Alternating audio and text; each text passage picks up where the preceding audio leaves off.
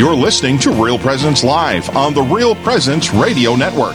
Join in the conversation on our Facebook page or on Twitter. And be sure to like and follow us for more great Catholic content.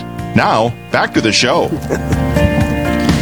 Dear Real Presence Radio listeners, thank you for staying with us this morning on it is Tuesday, November 21st of Thanksgiving week. I'm Amanda Ellerkamp, joined by my co-host Kelly Schneider. We're coming to you live from the Fisher Commons space at Trinity Junior High and High School, Southwest North Dakota in Dickinson, and we are pleased to be joined in studio this hour by Father Justin Waltz. Uh, Father Waltz is the pastor here at uh, St. Joseph's in Dickinson. He is also the delegate of the Bishop for Catholic Education, and he's going to be speaking with us this morning of his work, his role as a chaplain uh, in the military. Father Waltz, thanks for being with us. Thank you. It's good to be with you all. Great to have you. It's been a long time since I've been on. No kidding. One of the former been. Sons of Thunder here. Yeah, yeah. say now you're on like the other side of the table. Yeah, uh, I'm being interviewed. yeah. right, you're being interviewed. So turn around, I'll end up interviewing you.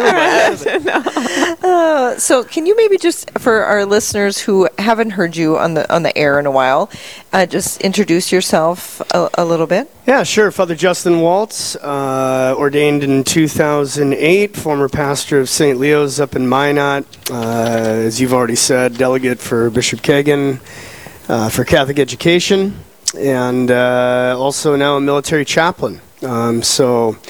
I pursued that several years ago. As a matter of fact, I when I was in uh, seminary, you would have the military recruiters come through, mm. and I think I was probably second or third year when they came through, and a, a really uh, solid Navy guy, and that's where I, initially what I was shooting for. Uh, the purpose behind that, I actually just got out of officer training school not so long ago, and one of the reasons, or one of the things they have you focus on is like, why are you doing this? You know, it doesn't matter whether you're a chaplain or a B-1 bomber pilot or missileer or whatever it might be. You know, why are you here? And, and the answer I kept coming back to for, for many years now is that my grandfathers were uh, both in the Navy during World War II. My dad was in the Navy. Um, and I've always wanted to serve. I was going to join the, the, Navy right out of high school and got a really high score on my ASVAB test, and to date have no idea why I didn't do it. Uh, but ended up going to BSC and then on to the nursing program at UND and so forth and so on. So, and then in the seminary, and here I am. But while I was there, the recruiters came through and I said, you know, look, I, I, went back to Bishop Zipfel at the time and I said, I'd really like to do this full time. You know, it's a very appealing ministry and there's so uh, so much need for it. More about that in a bit.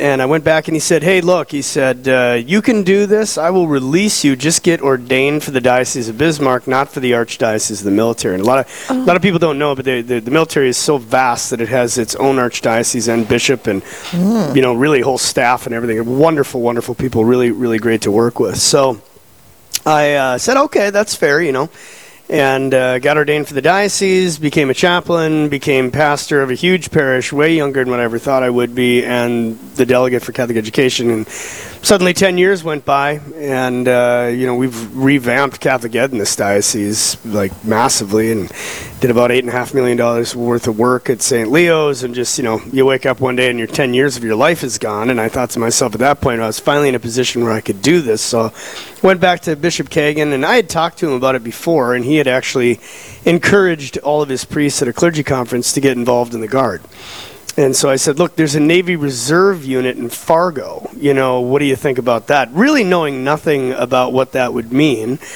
And he said, yeah. He said, Reserve Guard, uh, you're just drilling once, once a month. And I said, yep. So went down that road, and at this point in time, I was already 40, uh, maybe even 41 or 42. So the, the waivers that you need – especially um, with the Navy in particular at this point, we're we're uh, we're taking a long time. We'll just say, and so nothing against the Navy. It's a it's a wonderful uh, branch, and I was working with great re- great with re- recruiters, but. Uh, at that time, Monsignor Chad Gion, who is an Army chaplain, was uh, drilling with the 164, which is in Minot, and he would just stay at my rector every time he came, which is much more convenient than getting a hotel room. And so we were sitting around one night, and I was kind of lamenting all of this that had, had happened, and it had been like a year and a half. And he's like, "Well, why are you messing around with the Navy Reserve?" He said, "You're going to constantly deploy with them and knew quite a bit more than what I had even considered. And he said, Why not uh, National Guard? It's men and women from North Dakota. Uh, that you'll be serving. It's local. You will probably deploy, but it'll be with that unit. So I said, you know, that's a great idea. Well, I mean, the, the Army Guard, uh, Chief Fitzner is a warrant officer, absolutely probably the best recruiter I have ever worked with in my life. Um, eventually helped me transfer from the Army over to the Air Force, even, but uh, he had me in, in in like two months. I mean, it, and once the Navy found out that I was going Army, suddenly, you know, every door in the world opened. And the priests are extremely hard to find. Uh, most bishops won't release them. And so when they get them, we're not only uh, rare, but just the, the amount of education and usually leadership formation that we already have coming in really really benefits um, you know whatever branch we're in in a lot of different ways. So uh, to that end, then I joined the army and uh, got in very quickly. Actually, got assigned to the 164 uh, Engineering Battalion in Minot. So I was living there at the time, which was super convenient because I, you know, would have my associate take mass, and I was actually right there. And and the longer I was at it, we have these joint briefings with uh, the Air National Guard and the Army National Guard in North Dakota under this, the one general, if that makes sense, just to simplify it, which is then under the governor. And so we would have uh, joint briefings, which I think started fairly recently, but it was it was really quite nice because the air side would get together with the army side, and depending on where we were, uh, you know, it'd be, be either an army and or there's only one air sort of you know area, and that's the 119 wing. So we were out uh, May of I don't even remember. I think 2021. Um, at the at the wing in Fargo, and I met their uh, wing chaplain. It's structured quite a bit differently than the army is, but uh, Chaplain uh, Herbal, who is a Greek Orthodox priest, and you know he was just expressing he wished he would have known that you know I was uh, looking because he said we're just so short. But he said you know if you're happy in the army, he's like you know blessings to you and. I said, well, tell me more about the shortage. Long story short, we had two priests, Catholic priests on the Army side. I want to say it was something like 15 chaplains total. So, you know, Protestant, Catholic, we're all working together. And, and very well done. Uh, uh, Colonel Johnson, who's a, a chaplain who's over all of the Army unit, he's kind of like my wing chaplain on the air side, uh, only o- over all the Army. Wonderful, fabulous leader. Um, and, uh, you know, really had recruited well. And, so anyway, the more I started looking into the air side of it, uh, the more I thought to myself, not only is this the need there, tremendously there, and then uh, James Cheney, Father James Cheney, Lieutenant Colonel, just retired, and he had expressed to me he was retiring, which would have at the time left them with one chaplain for I don't know how many airmen that are at the wing. Um, But I've got, you know, 50, 75 plus coming to Mass, Wow. you know, while I'm out there. I'll get into that area of ministry here in a bit, but so I, I just prayed about it and prayed about it and finally discerned um, this is where the need was. The more I looked into the Air Force, it was more conducive, especially to my age. And I'll be honest with it, you know, my army, army counterparts, you know, enjoy the chair force while you're over there. And I'm like, look, man, I'm 47 years old, and, you know, the chair force is looking kind of nice. But the other end of it that was very appealing to me is that it was it was one area, right? So we I, I never get transferred from there. If I deploy, that's one thing. But the wing is always in Fargo, and all of my I'm from Fargo. My brother and I are from there, and so all of my remaining family is out there. And especially after losing my mom at the time, that looked extremely appealing. Once a month, I stay with my godparents, um, get to have dinner with the rest of the family, and I'm drilling at the same time. And so, just a lot of stuff. The writing was on the wall. I went back to Bishop Kagan, explained explained everything to him, and he was, you know, as he is uh, with so many things, but immensely supportive of the of the military. You know, he really uh, has put his backing behind that. Um, and so the transfer began. I went and met with the army and. Uh, they were very good. Initiated the transfer, and within probably three to five months, I was in in the Air Guard. Uh, but still had all of the training. So up until that point, I had been in the Army for a year and a half, had been drilling with my battalion, had done an annual training, um, really was you know into the ministry, and I still had to go to their officer training school. So I transferred over to the Air Force, and they were like, "We need to get this done immediately because you're already at the two-year point." I still have my basic chaplain's course that's coming up in uh, April, and then after that, I'm fully deployable.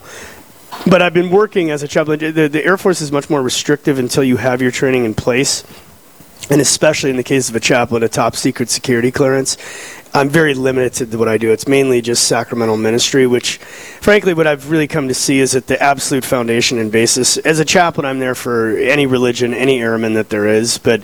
Uh, you know, like I said, there's there would be many, many, many um, airmen that would not have access to, to just mass.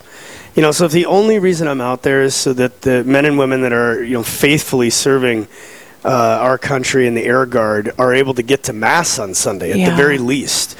Um, to me, that's worth it, and they deserve it. You know, and then there's a lot of other things that come with that, anywhere from, you know, uh, to classes that we've offered to, um, you know, the other sacraments such as confession to uh, counselings um, and just visiting. You know, they know that they have the backing of the chaplain corps in the Air Guard, uh, which is, I think, I think it's very nice for some people. The one real amazing thing that we're here to offer is very similar to the Catholic Church in, in confession is that we are the only uh, you know asset, so to speak, in and this is all branches in the military that is absolutely and totally confidential.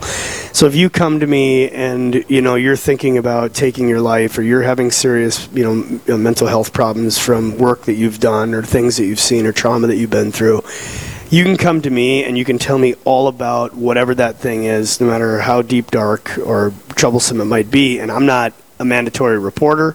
I'm not, I'm completely, it's like the sacrament of reconciliation, which is really interesting when you think about the Catholic Church, because I often think of my ministry as a priest as a, you know, an all-out war with the, the, the legions of hell most of the time that is in, in the time of our in, in the time that we're living in it's turned into kind of a bloodbath. But you know it's the same with the military like they see the importance of that sacramental slash chaplain component component in the health of their warriors on the battlefield hmm.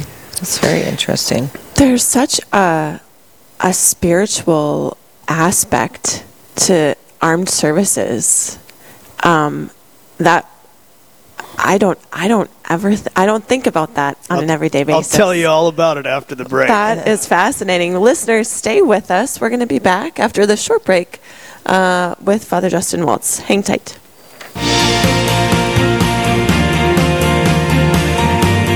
Stay with us. There's more Real Presence Live to come on the Real Presence Radio Network.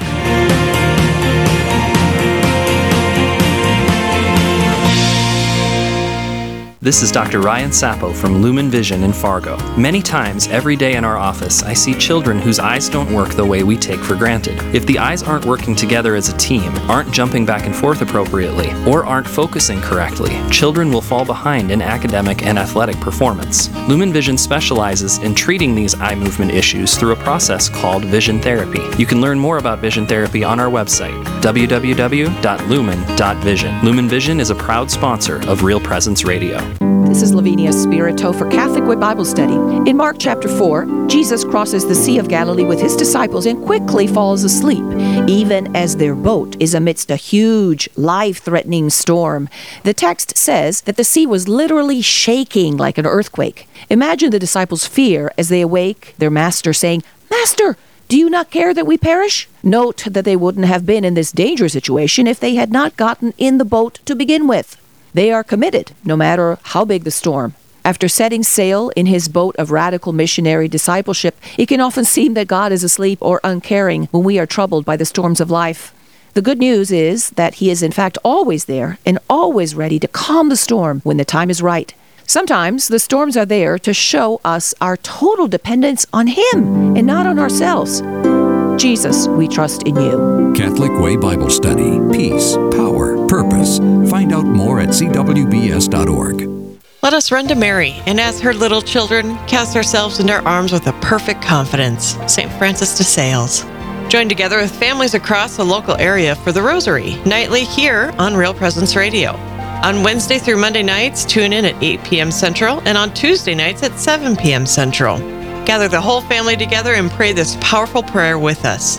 Join us for the Rosary Wednesday through Monday at 8 p.m. and Tuesdays at 7 p.m. Central here on the RPR Network.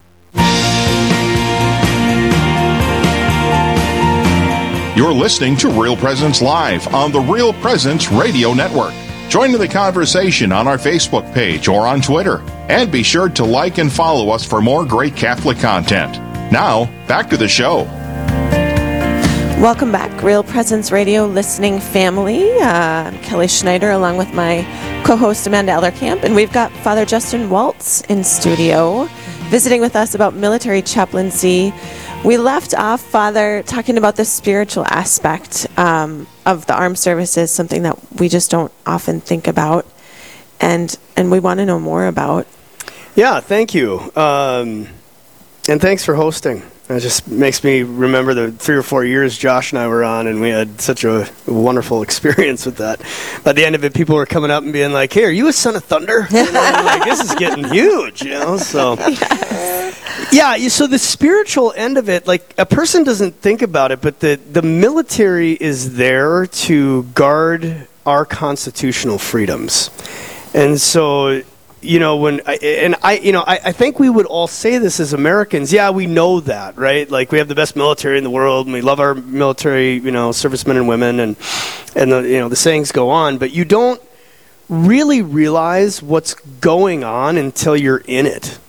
And you know we just go through our days and assume that everything that we have from our economy to our religious freedom to our freedom of speech, all these things that we take for granted is just always going to be there and has always been there. But the real cold hard truth about it is that people have laid down their lives on numerous points in time in history and continue to do that in a multitude of different ways. I just read this. Uh, this quote the other day that is, said something like, "Some men and women in the military pay the ultimate price in a moment uh, for our freedoms, and some pay the ultimate price over the course of their lives." You know, so whether they serve six years or twenty years, or you know, is a, our Gold Star family, uh, these freedoms do not come free, and this country is hated on a level that you cannot imagine. I was at officer training school, and one of the guys uh, who is part of one of the more elite forces stood up and, he, and we were talking about some of this and you know there's 500 people there and he said I, I just want you to know that i've looked evil in the face and what we're doing is absolutely necessary and he said these this country doesn't come for free and you know I pulled him aside later and talked to him about that. And don't want to get into that, but it was just really an eye opener what some of these men and women have seen and the links that they've gone to, so that you and I can en- enjoy these freedoms. One of which, obviously, is the freedom of our religious expression, and so. Uh, from a chaplain standpoint, but also from a really deep seated military standpoint, the chaplains are not only in the military to provide religious services, um, but in, in, counseling, and then that that, that freedom of uh, you know counsel where they're able to come and, and, and, and are protected in it. But but we're also the you know the face of that religious freedom and so if the military is not only protecting that religious freedom but allowing that free expression within it taking a neutral stance uh, in regards to it which is what the constitution